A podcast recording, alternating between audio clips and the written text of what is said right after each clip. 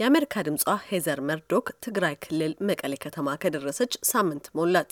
በእነዚህ ቀናቶች ውስጥም ያስተዋለቻቸውን ነገሮች ያጋራችኝ ሲሆን በመቀሌ ከተማ ውስጥ ባለው የኢንተርኔት ችግር ምክንያት ረዣዥም ሰልፎችን መታዘቧን ትገልጻለች።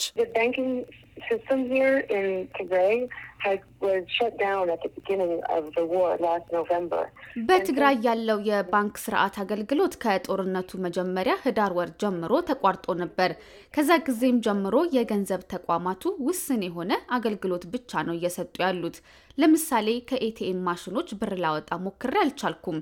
ጥሬ ገንዘብ ማግኘት የሚቻለው ባንክ ሄዶ በመሰለፍ አሊያም ከዌስተርን ዩኒየን የሐዋላ አገልግሎት ነው። ብዙ ሰዎችም በዚህ ምክንያት እየተጉላሉ ነው። ብዙዎቹም ይሄ የጦርነቱ ውጤት ነው ብለው ያምናሉ። ሄዘር መቀሌ ከተማ ውስጥ ዝርፊያና ቅሚያም እንዳለ ሰምቻለሁ ትላለች።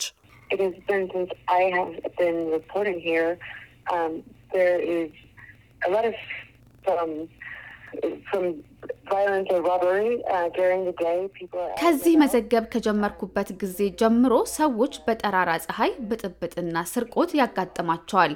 ሌላው ደግሞ በካምፕ ውስጥ የሚኖሩ ሰዎች ሁኔታቸው አለመሻሻሉንም ታያለሽ።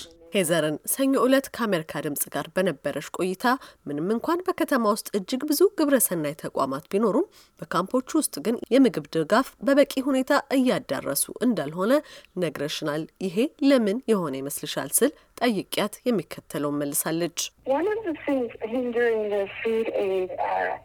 እጥረት የተከሰተበት የመጀመሪያው ምክንያት መንገዶች ዝግ በመሆናቸው ነው። ግብረሰናይ ተቋማቱ በጦርነቱ የተነሳ መድረስ አልቻሉም። በመቀሌ አይደር ሆስፒታልን ደጋግማ የቃኘች ሲሆን በአጠቃላይ የመድኃኒት የባለሙያና የኦክስጅን እጥረት መኖሩንም ገልጻልኛለች። በተጨማሪም የተቸገሩት ነገር አለ፣ ኢንተርኔት በአይደር እና በክልሉ ባሉ መደበኛ ሆስፒታሎች የኢንተርኔት አገልግሎት ተመልሶላቸዋል። አብዛኞቹ መሳሪያዎችም update ስለሚያስፈልጋቸው update ተደርገው ታድሰዋል። ነገር ግን ብዙዎቹ ተበላሽተዋል፣ አይሰሩም። እነሱም መሳሪያዎቹን ለመተካት የሚሆን በቂ ገንዘብ የላቸውም። ኦክስጅኑ በመጎዳቱ የኦክስጅን እጥረትም አለ። ባለፈው ሳምንት በኦክስጅን እጥረት 22 ሰዎች ሞተዋል።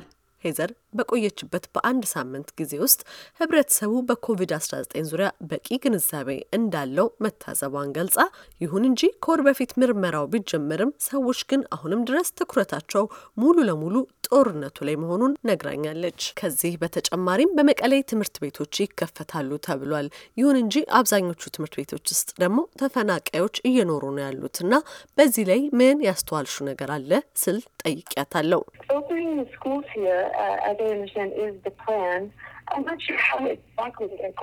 ትምህርት ቤቶችን የመክፈት እቅድ እንዳለ አውቃለሁ።